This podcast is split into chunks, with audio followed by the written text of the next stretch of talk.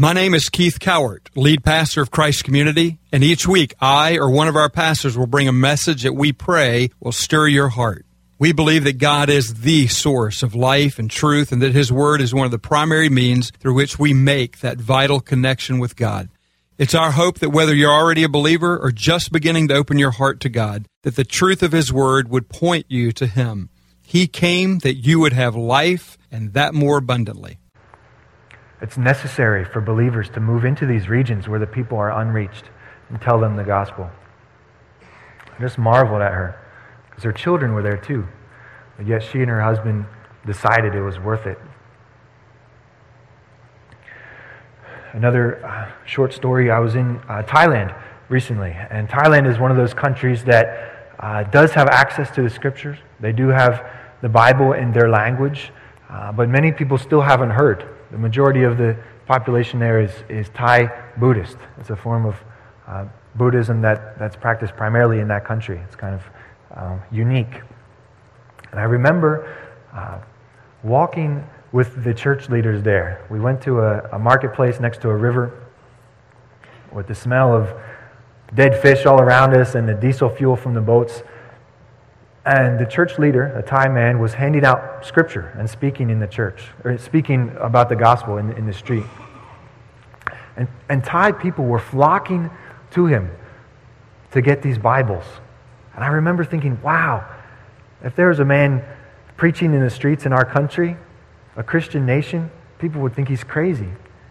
But, but these people were flocking to him and returning and getting more Bibles for their friends and families to bring home because it was the first time they had ever heard the good news of a God who actually cared about them. It was amazing to see. but it was offset by visions of people in temples. I saw many times mothers bringing their young children to the temple to be blessed. They would bow down in front of a statue and they would give flowers as a sacrifice and gold. And they would pray to these statues. And they would pray that this piece of metal would bless their child. And they had never heard of a personal God who loved them, who reached down for them to have a relationship with Him.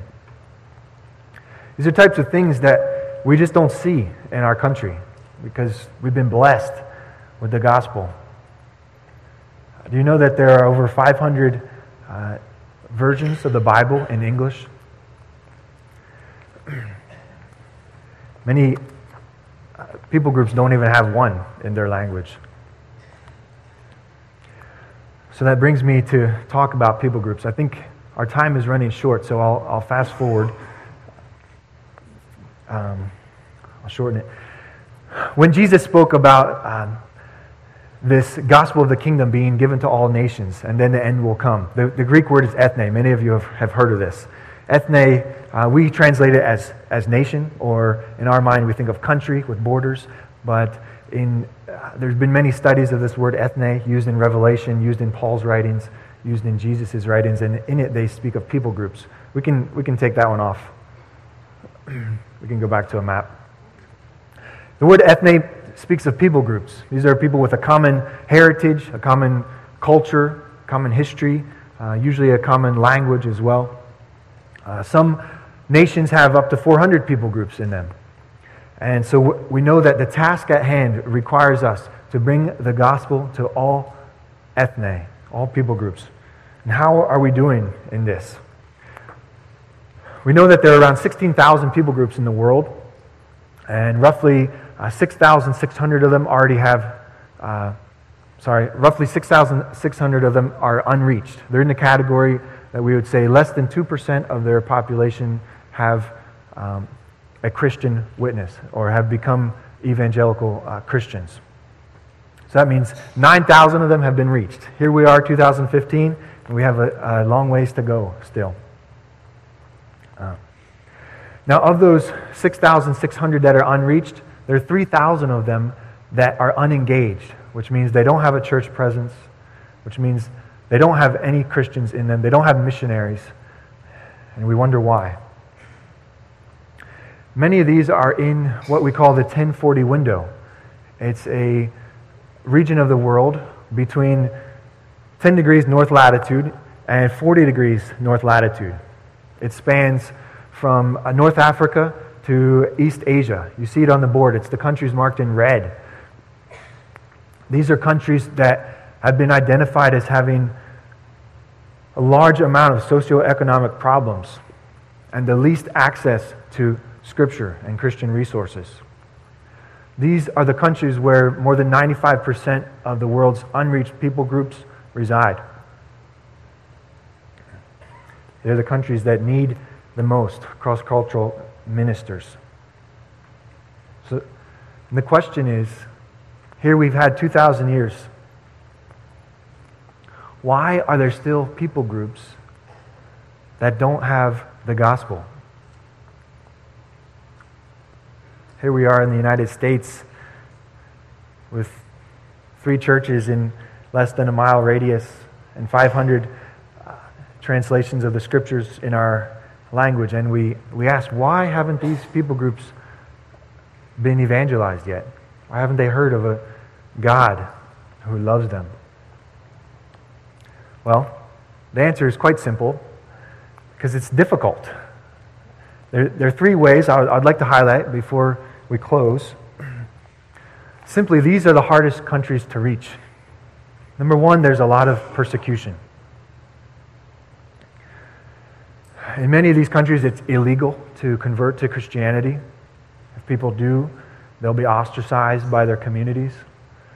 In some of these countries, if a child or, or a, a son or daughter converts to Christianity, their father or brothers will be honor bound to kill them.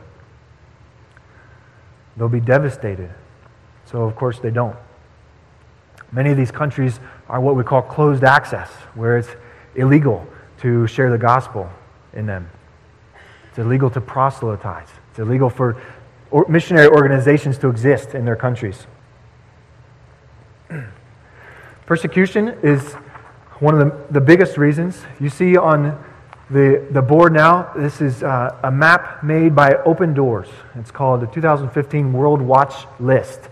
The countries with color are those that have been marked as persecuted. The red ones are the most severely persecuted often where people are face the death sentence for converting to Christianity. The orange ones are, are areas where they still are persecuted, but to a lesser degree. They're still harshly persecuted. The green and the blue are lesser degrees of persecution. And persecution doesn't just come in the form of government persecution. Oftentimes, people can be, uh, they'll lose their job if it's found out that they're a Christian. In, in Nepal, for example, a, a Hindu slash Buddhist uh, country, the Christians are seen as a lower class. They're seen as dirty. And so if, if someone works in the food or service industry, they, they often will lose their job because they're, they're now seen as unclean. Uh, this is a form of, of communal persecution. uh, another form, often in, in the Middle East, as, as we, uh, we hear the news and we read uh, certain books, we know that uh, there are groups that actually, non governmental groups, that actually go around and hunt Christians down, just as they did in Jesus' time, and, and kill them. Uh, we were in a, a, region in the Middle East recently and doing some training, and we, um, we got wind that the security forces of that country had, were, were conducting surveillance on us and on the, the people that we were working with. And praise the Lord, we got wind of this soon enough, and we, we left in a hurry. We left all the equipment and everything there, and we got out of there. And our partners uh, got out of there as well. And we, we heard that within the hour, the security forces came to the site that we were at, and um, that day they investigated, searched the whole place, interrogated the people there, and praise the Lord, uh, they were able to escape without revealing any information. Um, but that type of thing rests heavy on, on people in these countries as they work to do church planting and share the gospel.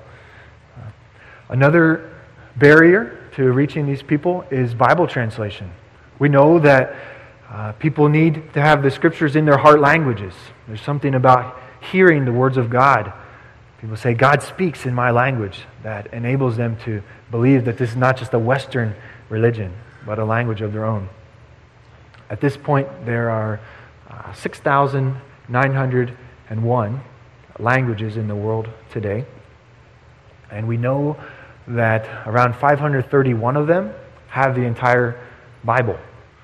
Now, this is a great task. It takes many years to complete Bible translations. Uh,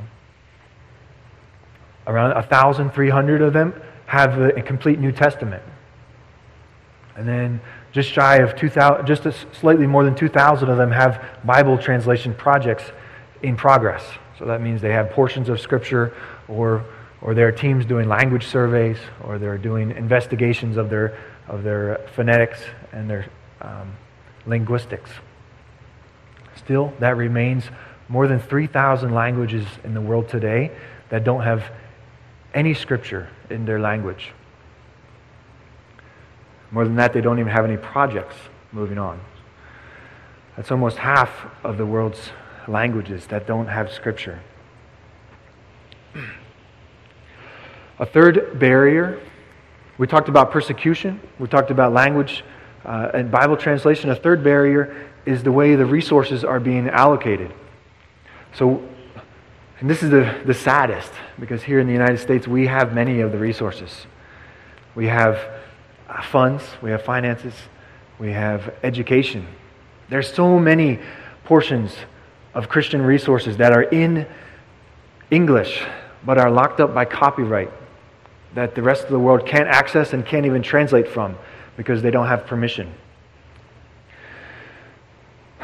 This is the saddest. As, as we look at the, the entire amount of cross cultural missionaries that have been sent out to other countries to do ministry, we see that 72% of them have been sent out to other countries, but that these countries are those in the Christian world. You see, in Latin America, in Russia, in the United States. I suppose most of you know that Korea and China are sending missionaries here to the United States to reach our people because there's such a need.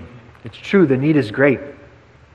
87% of the finances for cross cultural ministry are going towards countries and people groups that already uh, have a Christian presence. As we go, we talked about the second tier of the 38% who have access to the gospel. They have a church in their people group, they have scripture in their language. 25% of all cross cultural missionaries are going to these areas. 12% of finances that are collected for cultural missions are going to these. And finally, we speak about those uh, people groups that don't have access to the scripture. Many of them are uh, in countries where it's very difficult to do missionary work in Iran, in Algeria, large parts of North Africa and the Middle East, areas where the dominant religion is um, hostile toward Christianity. In, in these areas, uh, only 3% of cross cultural missionaries go, and only 1% of all the funds that the church gives for cross cultural ministry are going to these unreached, unengaged uh, locations. And we ask, why? I ask why. I don't know the answer to that. I think the answer is very complex. It probably has to do with uh, organizations, hierarchies, the ease of which it is to reach the other areas. I don't know the answer to that. But I do know that the Lord has gifted us the invitation to engage in this. Each of you sitting in the pews today, in the chairs, and myself, each of our brothers and sisters in the world, the Lord has invited us to be part of His mission. We see what He did when He, when he revealed Himself to Abraham in Genesis. We see what He did when He revealed Himself in the incarnate, incarnate Son in Jesus. We see what He did through the early church. We see what He's doing now. There are over 400,000 missionaries in the world today. This is something we praise the Lord for. But we need many more. We need many more. And I believe that the Lord is inviting you to reach the unengaged.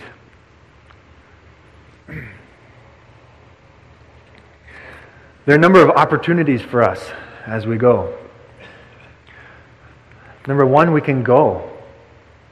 There are many of you in this room, I, I believe that the Lord may be calling to go, to go to another country, to begin to learn about a people group, to begin to pray, to ask the Lord.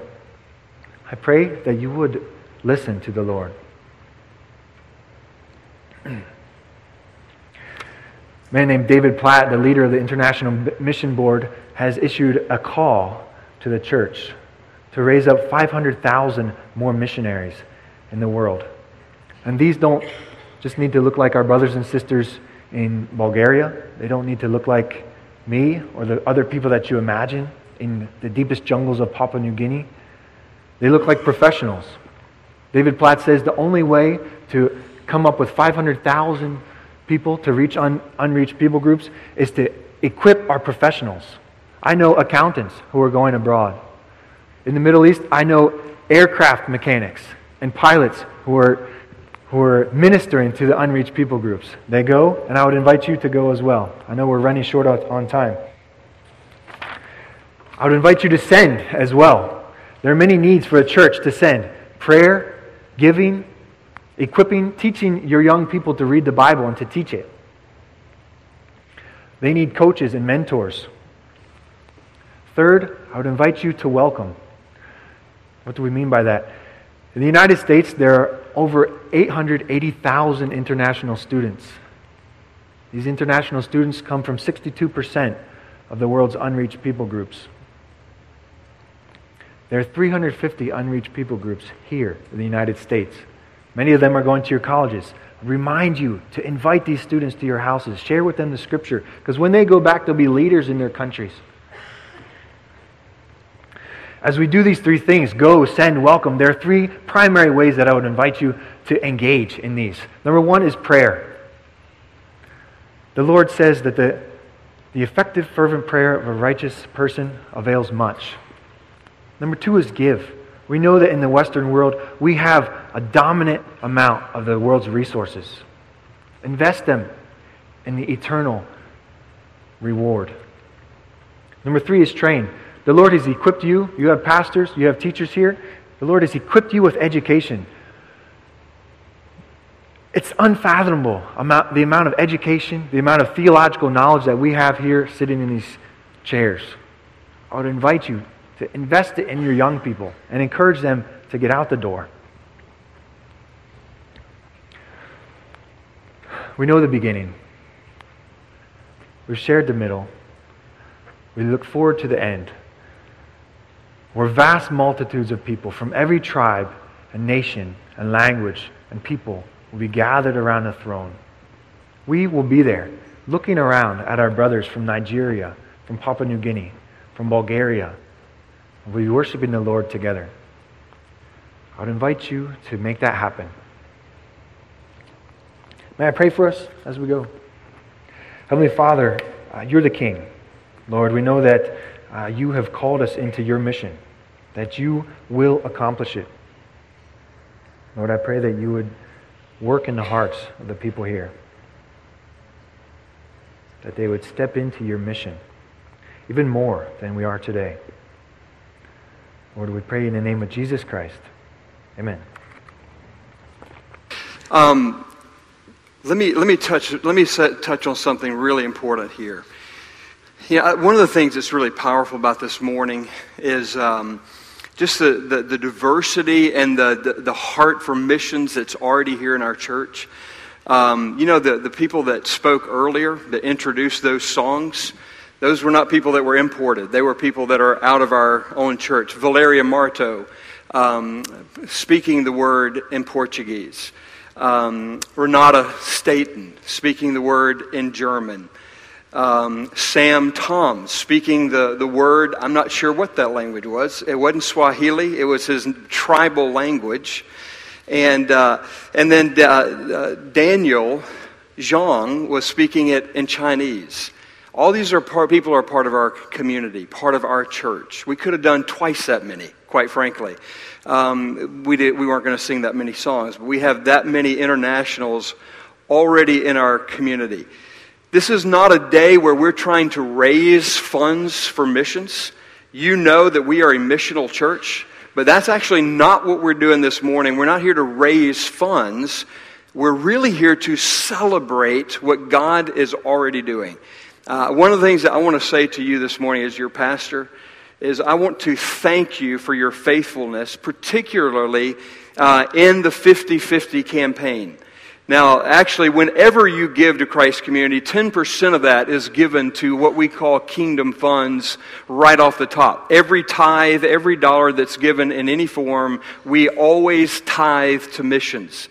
But in addition to that, last year we inaugurated the 50 50 plan, which was meant, number one, to get us completely out of debt so that we could be more generous as a church, and two, to give half of everything that comes in for that to uh, kingdom purposes or to reach the world with the gospel. I want you to see what has already be get, been given through this past month. Um, is $755,000 has been given to the 50-50 campaign. Now, let me just, all this math is not up there, but basically that means we're now under $200,000 in debt. Praise God. From over a million a year and a half ago, a year and a half ago, we were over a million dollars in debt. Now we're only $200,000 in debt. The, once we get that completely wiped out, we can be even more generous to the kingdom. In addition, that has given us $378,000, just shy of it, that has gone to kingdom funds. Some of that's gone to church planting. We now have a campus in Phenix City that's uh, a result of that. Uh, some of that has gone to local. Uh, in fact, I'll just tell you very quickly. You can see the list of things here. I'm not going to go into each one of those individually, but I can tell you that locally we have given $18,000 in special gifts to local ministries to help their work. In addition, we have, uh, to that, we've given almost $80,000 to world mission special gifts. All of this is in addition to what we do monthly in supporting more than 20 missionaries around the world, more than $10,000 a month. Already is something that we give on a regular basis. This is all in addition, and it is because of the 50 50 uh, campaign that you have been faithful to. So we're not here to raise money. We're here to thank you for what you've already given that has enabled us to give over $100,000 already to local and foreign missions just because of that campaign. We have more funds that will be given uh, every month. We're giving new funds to new works. Uh, we've got some really exciting things to tell you about in a few months. We couldn't tell you today, but we will tell you about those down the road. So I want to thank you for your faithfulness. I want to encourage you, if you've not finished um, that gift or that, that pledge, to complete it so that we can get completely debt free and give even more to kingdom funds. If you're new and you're not uh, haven't yet started giving, then we would invite you to be a part of this to help us to get debt free and to multiply our kingdom giving. Let me just say this. We do not want to be one of those churches, and America is full of them that is spending the majority of its resources on its own needs. Part of the reason that we exist as a church is that we radically believe that God has called us to give generously and sacrificially to the kingdom work that's out there. We don't want to just be maintaining what we're doing here. We want to be giving radically to God's kingdom work. Thank you for being a part of that. Thank you for your heart and your willingness to give that's made that possible. Uh, it was mentioned earlier that some of you may want to be a part of a mission trip. Uh, let me just tell you that we're praying about several different possibilities. These are the possibilities. Now, we're not going to do all of these, but these are possibilities, and they will, we're going to choose which ones based on your interest. Let me just tell you what's, what the possibilities are. Number one, we're looking at doing locally or uh, domestically uh, a mission trip to Detroit. Tom and Jennifer Jacobs, who left our church last uh, two years ago and moved to Detroit, have invited us to come and do work in the inner city of Detroit. We have also been called to the uh, Free Methodist headquarters to help with seed ministry in Indianapolis. Uh, we are considering a trip to Mexico with Laughing Child International. Uh, we will definitely be doing a couple of small trips to, back to Peru to continue the work there in Peru. We will definitely be going to Bulgaria to be with our friends, uh, the Galloways in Bulgaria. Um, Spain is a possibility. It is a prayer tour uh, around the country of Spain. That is something we're praying about. Um, at some point, either next year or the year after, we will be taking a team back to India. Don't know for sure when that's going to happen, but it's on the it's on the radar. And then we are almost certainly going to be taking a team to Rwanda uh, this next year. So these are trips that we're looking at. Some of them are already pretty solid and committed. Others we will do based on interest. So keep your ears open for mission trip interest uh, meetings that will be taking place in the near future. We would love for you to be a part of this. Nothing will give you a heart for God's world more than going and seeing it for yourself. So I want to encourage you to do that.